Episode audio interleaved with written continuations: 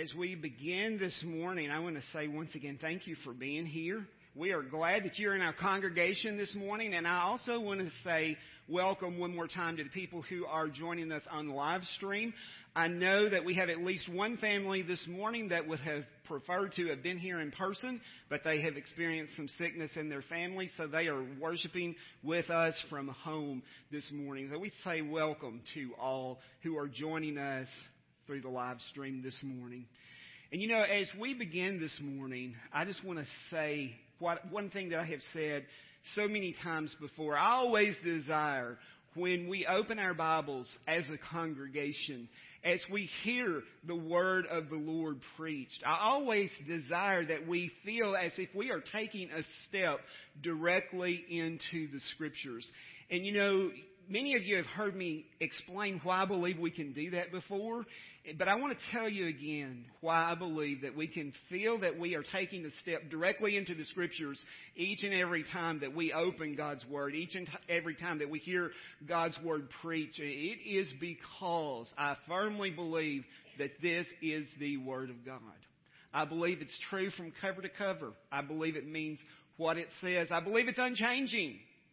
No matter how much society might like to tell us that something has changed let me tell you, God's Word never changes.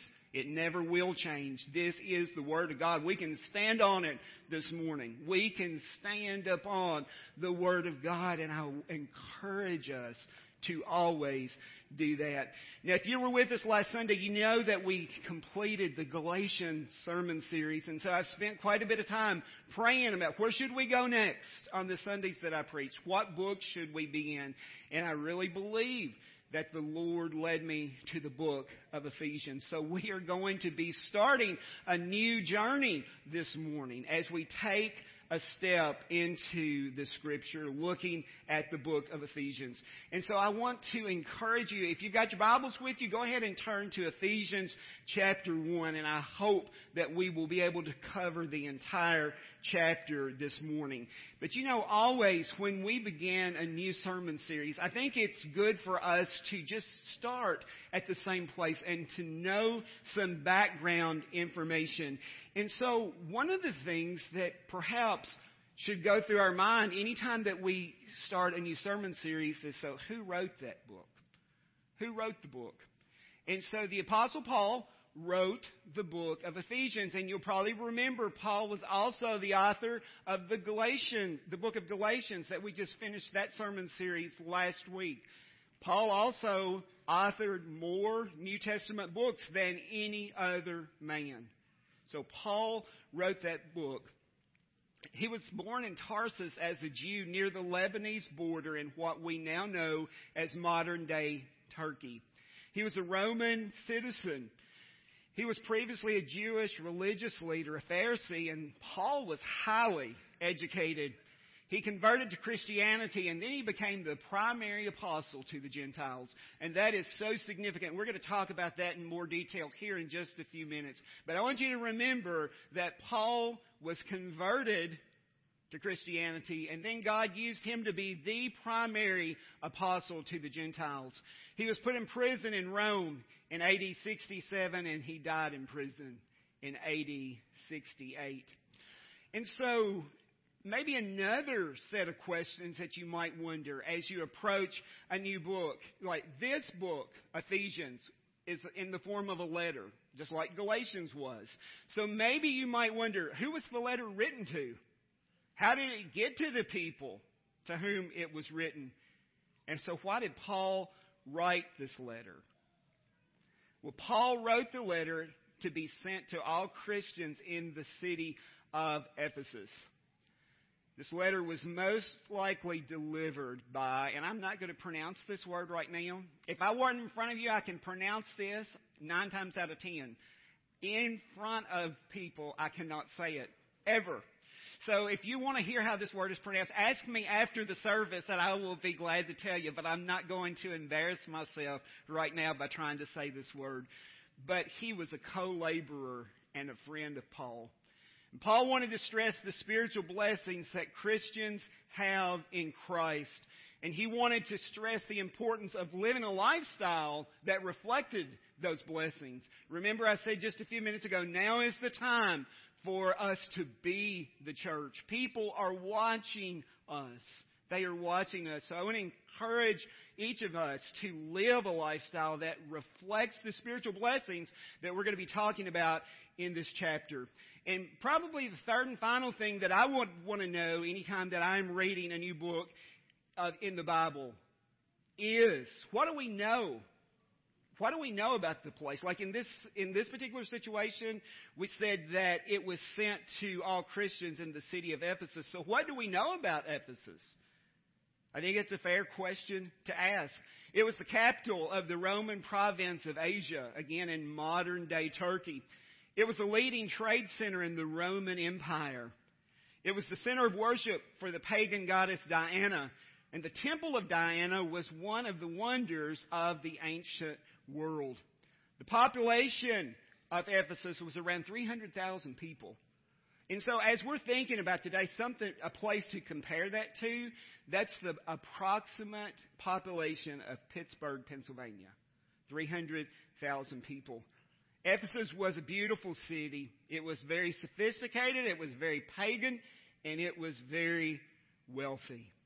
So this morning, the title of this message is Our Spiritual Blessings. And we're going to see through this text in chapter 1 this morning that as Christians, we have been given every spiritual blessing that is necessary. And we're going to see through this text this morning that we have these spiritual blessings in the Father, in the Son, and in the Holy Spirit. But before Paul gets into defining what each of these blessings are, he gives a greeting, which is his normal practice as he is writing a letter. So at the very beginning, verse 1, he identifies himself as Paul. And then he goes on to list his credentials. He is an apostle of Christ Jesus. then he says, by the will of God. The, by the will of God. Do you remember just a few minutes ago when I was talking about Paul? And I said that he was converted to Christianity and he became the primary apostle to the Gentiles. That is so significant. And I'll tell you why it's so significant. Prior to Paul's conversion, guess what he did? He persecuted Christians. He persecuted Christians. And then he went, he, experienced, let's just say God got his attention. He had a radical conversion to Christianity. And then God used that man who previously persecuted Christians to become the primary apostle to the Gentiles. Some of the people that he previously persecuted. He experienced a radical conversion. But I'm going to tell you, that's what God can do. Only God can do something like that. Only God can take a person who previously persecuted Christians and radically change their heart and use that same person to minister to those people and to become the primary apostle to them. Only God can do that. That's what He can do. So I want to encourage you this morning, no matter what you might be going through, no matter what type of burden you're carrying, God is greater than that. If He can take somebody who persecuted Christians and use that person to minister to them, He can change your problem. Just give it to Him. He can change your problem. And then He says here, I want to focus on this for just a minute. By the will of God. Now, Paul, after his conversion, obviously was operating under the will of God. And I want to ask us this morning, are we? Are we following God's will for our life? If you're not, we can begin that today. And then also right here in verse 1, he identifies who he is writing this letter to, and it's to the saints who are in Ephesus and are faithful in Christ Jesus. Now, sometimes today, I think we're sort of hesitant to use the word saint. I don't know how many people that you have ever frequently referred to as a saint. But I'm going to tell you, it's not bad. It's not a bad thing to refer to somebody as a saint uh, as long as we are using it in the proper context. The way Paul is using it here is, is as somebody who is set apart by God and who is following God's will for their lives. And that's what he felt that these people were doing there. They were faithful followers of Jesus, just as our text says. And then he says, Grace to you and peace from God our Father and the Lord Jesus Christ. And I hope that grace and peace is a familiar theme to you as we talked about that all through the Galatian sermon series. But Paul's at it again. He is offering grace and peace to these people, and then he makes it very clear where grace and peace comes from.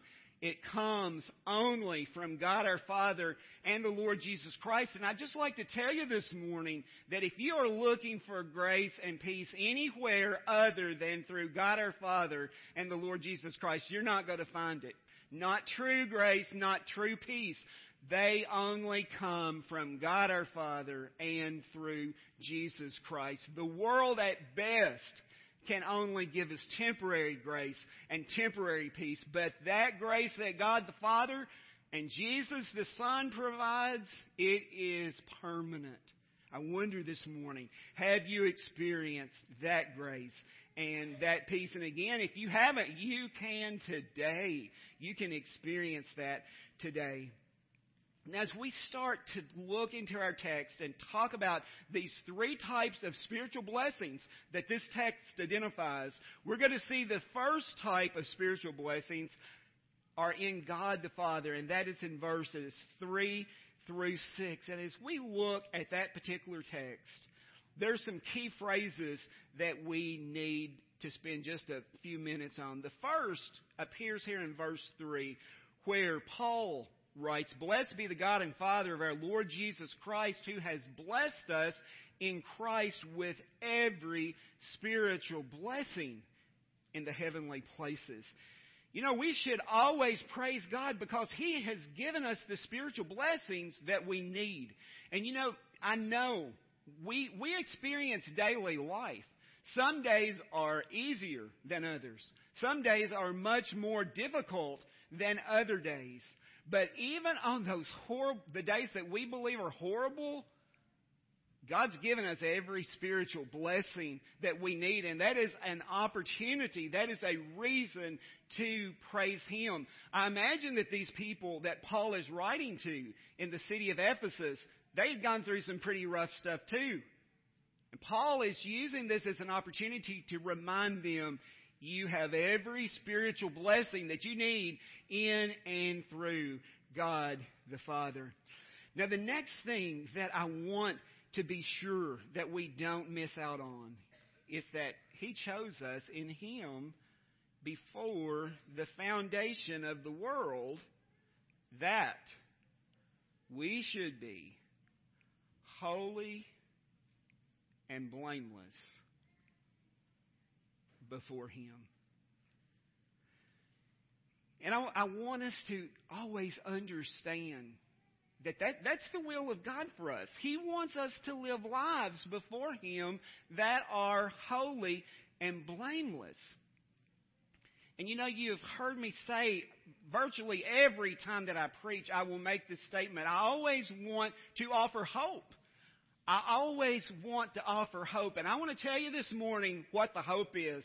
It's in a man named Jesus Christ who loved us so much that he gave his life for us on the old rugged cross. That is our hope.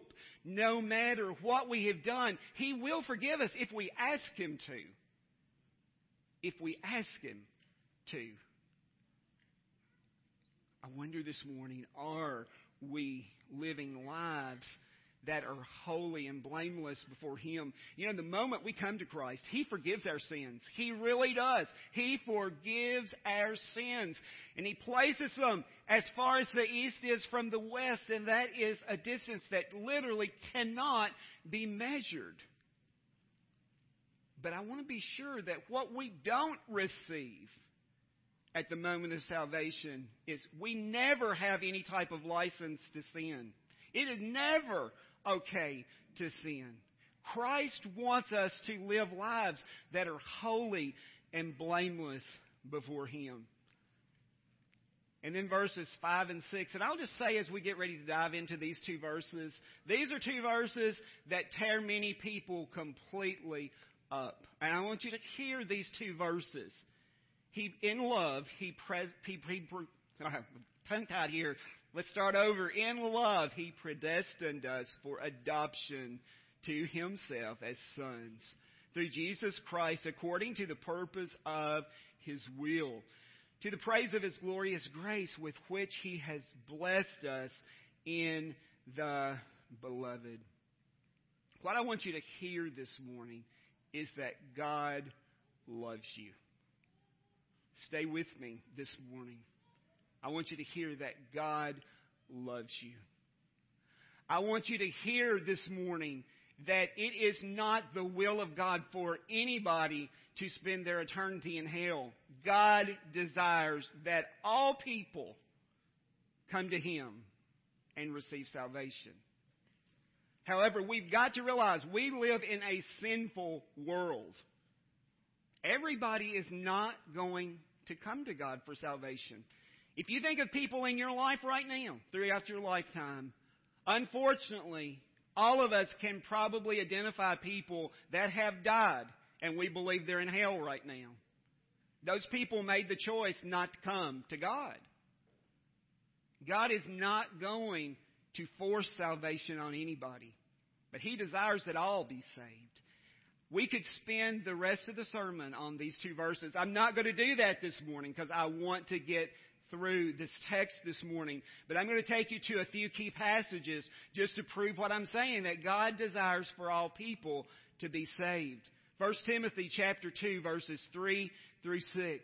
God's word tells us this is good and it is pleasing in the sight of God our Savior who desires all people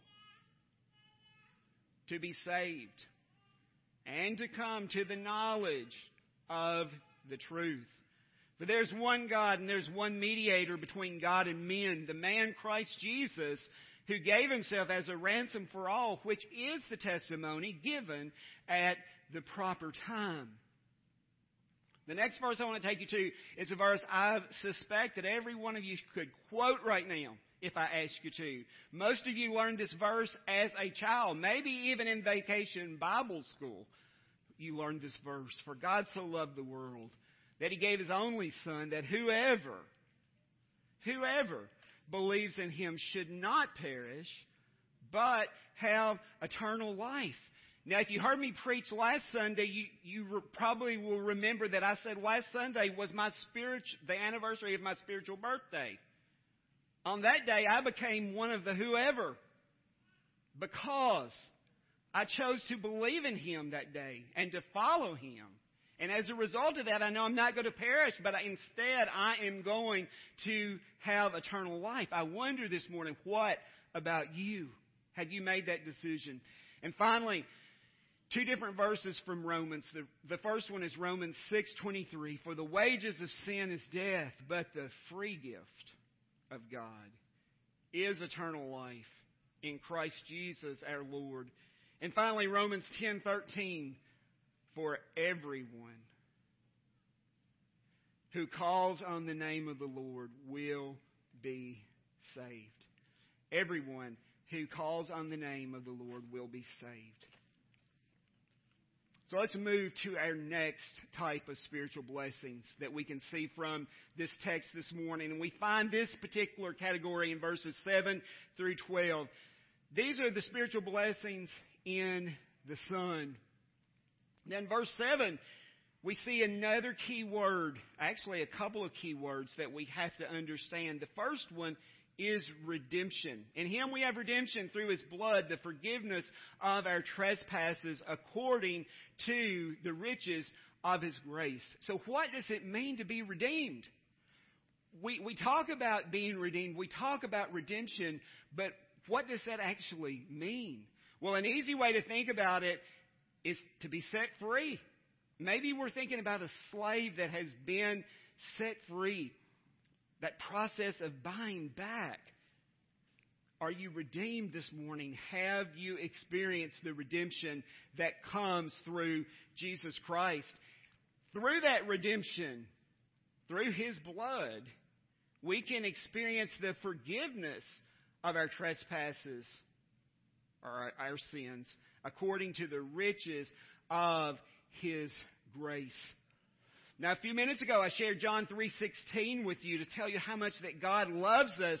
But the forgiveness that we're talking about here in verse 7 of Ephesians 1, it's the result of the death of Jesus on that cross when he shed his blood for me and for you. And I'm going to tell you this morning, when that blood covers us, we have been forgiven. I wonder this morning, has your has his blood covered you in his in your life?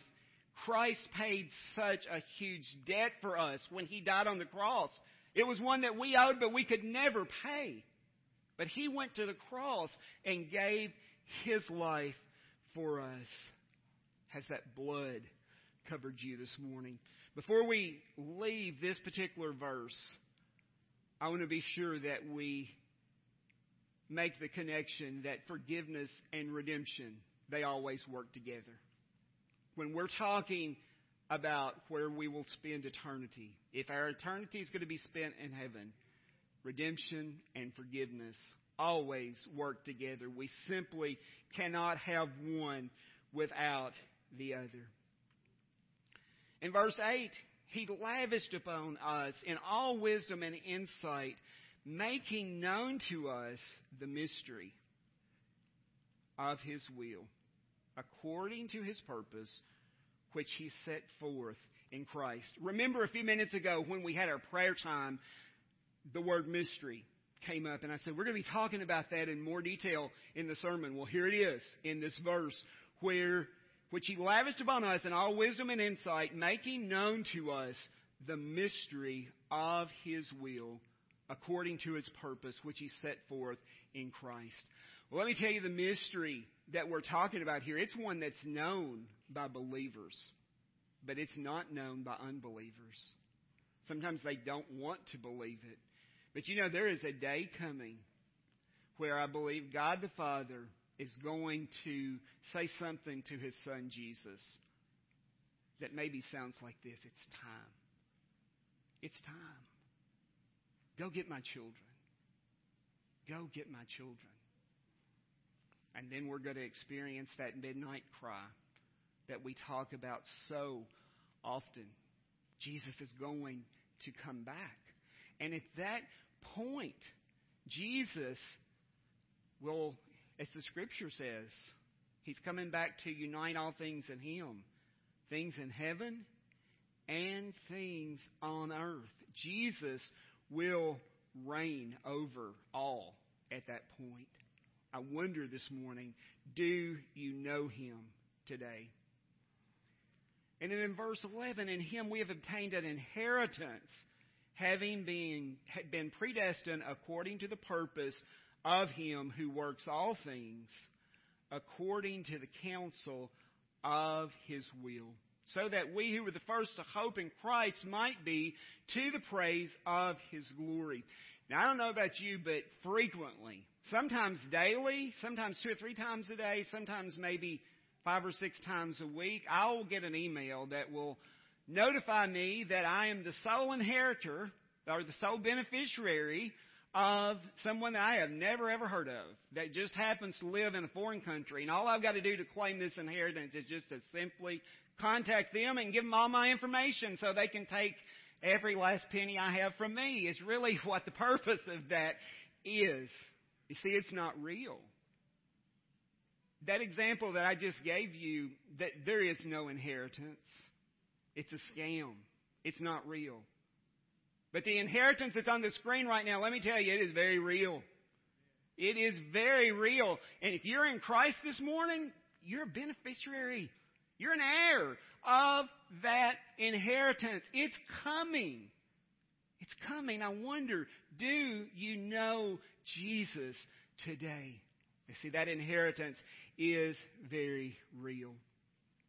And then we see the third type of spiritual blessings. And these are in the Holy Spirit.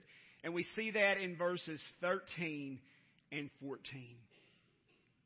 In him you also, when you heard the word of truth, the gospel of your salvation, and believed in him, were sealed with the promised Holy Spirit, who is the guarantee of our inheritance until we acquire possession of it to the praise of his glory. Now I wonder, do you realize the significance of a seal? The way the word seal is used here, it is very significant. Actually, it, it indicates possession and it also indicates security. Now, the presence of the Holy Spirit is our seal. It is our seal, and it is our guarantee as believers that our salvation is secure. We're not going to lose our salvation. We have been sealed by the Holy Spirit, and that is wonderful, wonderful news. And let me tell you what else is wonderful news. That is, it's a guarantee of our inheritance from now, from the moment of our salvation until we see Jesus face to face. That seal is the guarantee of our inheritance, and that is a further reason to praise the Lord. I wonder, are we praising Him this morning? And then as our final section of verses begins, we see that Paul offers a prayer for this, for these people. He says, for this reason, because I have heard of your faith in the Lord Jesus and your love toward all the saints, I do not cease to give thanks for you remembering you in my prayers. You know, I'm, I'm just going to step out on a limb here and say I suspect when these people read this letter that that meant something to them. To know that this man named Paul, who previously persecuted Christians, who is now the primary apostle to the Gentiles, is praying for them. And it says that he doesn't cease to give thanks for them, remembering them in their prayer, in his prayers. I suspect that that meant something to them. I suspect that it meant a lot to them. What's it mean to you when somebody reaches out just completely unprompted to you and says, I'm praying for you today? It can, it can make a day that seems to be going pretty bad to go much better. Just over offering something like that. I wonder when's the last time that you've reached out to somebody and told I'm praying for you today. When that person's on your heart, pray for them. Absolutely pray for them. But I want to encourage you to reach out. Tell people that you're praying for them. You know, most people are fighting a battle that you'll never see. Now, sometimes we know about the battles people are fighting, but so many times I'm convinced that the majority of battles that people fight, we never know anything at all about. So you reaching out to somebody and encouraging them by praying for them can mean a lot. And I want to encourage us to always do that. Now, as Paul closes out this prayer, I want you to hear specifically how he's praying. And it starts in verse 17. Says, That the God of our Lord Jesus Christ, the Father of glory, may give you the spirit of wisdom and of revelation in the knowledge of him having the eyes of your hearts enlightened, that you may know what is the hope to which he has called you, what are the riches of his glorious inheritance in the saints, and what is the immeasurable greatness of his power toward us who believe, according to the working of his great might that he worked in Christ when he raised him from the dead and seated him at his right hand in the heavenly places far above all rule and authority and power and dominion and above every name that is named, not only in this age, but also in the one to come. And he put all things under his feet and gave him as the head over all things to the church, which is his body, the fullness of him who fills all in all. So specifically here, Paul is praying that they, and I believe that we, everybody that would read that letter after he wrote it, might comprehend these three things. The first one is our hope that we have. The second one is our, our riches. And then God's power is the third thing. Our hope is anchored in the promises. You know, earlier when the kids were taking up the noisy offering, the musicians played Standing on the Promises. I don't know if you, might not have even noticed that, but that's what we played. And I wondered, are we standing on those promises? The promises that we've been talking about today, they're ours in Christ. They're ours in, our, in Christ. We need to know that our spiritual future is based on the promises of God, and we need to find strength and courage and the hope that we have in those to press on and to live in the presence. In the present. And as we're doing that, we are supposed to be progressing spiritually. We're always to be growing spiritually. Yes, it's true. God meets us where we are. But He doesn't want us to stay there. He wants us to grow. He wants us to grow. You know, if anytime that we bring home a new baby, you know, as wonderful as the newborn is, it wouldn't be natural at all, would it, if if the baby never grew? If for the next 30 years that baby remained an infant, that, that wouldn't be normal at all. We expect the child to grow, don't we? We expect the child to grow. When we come to Christ and ask Him to be our Savior, we are a spiritual infant.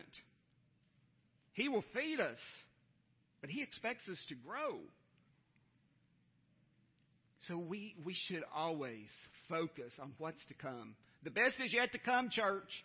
The best is yet to come. All of the trials that we go through in our walk while we're here on earth, I, I am convinced once we get to heaven, I, I don't think we'll ever even remember those. I think we will be so involved in worshiping Jesus Christ, the King of Kings and the Lord of Lords, that all of this stuff that we go through during our walk here on earth, I don't think we'll even remember it. I want to encourage us not to ever take our eyes off Jesus. Fix your eyes upon Jesus and press on. And finally, I want to talk for just a moment about this because I believe that Paul wants us to know about God's power. I wonder, do we stop to realize how powerful that God really is? Just think for a minute with me when Jesus was upon the cross. When Jesus gave his life for us on the cross, he physically died. He physically died. They removed his body from the cross, they put it in a grave. He stayed there for three days. But then what happened? He arose. Now, that didn't just happen magically. That happened because of the power of God. It happened because of the power of God. God's power raised Jesus from the dead. And that's your cue to say amen. It's good news. But, you know, that power didn't stop there. Let me tell you when else he used that power. When he saved my soul. He used that very same power when he saved my soul. And if you're here this morning and you're in Christ, he used the same power when he saved your soul also. And that is such marvelous news this morning. I wonder, do you know him today? And I know that if you've heard me preach very often, you know I almost always just use as a part of the message how, how, do you how does one accept Jesus? How does one ask Jesus to be their Lord and Savior? And I know most I hope all of you if you've been a Christian for any length of time, I hope all of you can lead someone to Christ. If you can, I'd love to talk to you. I would love to show you exactly how to lead somebody to Christ. But it is really easy to make the decision to follow Jesus. Now, the part that happens after that, when we actually follow Him and turn from our sin, that's more difficult. But the process of asking Jesus to be our Lord and Savior, it is not difficult at all.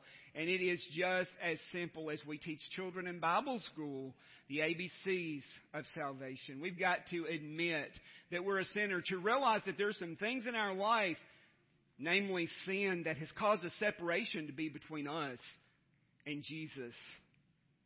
We've got to admit that we're a sinner. When we got sin in our life, we're a sinner. Now praise God for the grace that, that we experience. But if there's sin in our life, we're a sinner. And then the B stands for we got to believe that Jesus is God's Son, that He was on this earth, had an earthly ministry, and He lived a perfect life, one that did not contain any sin. We've got to believe that He loved us so much that he was willing to die for us on the cross.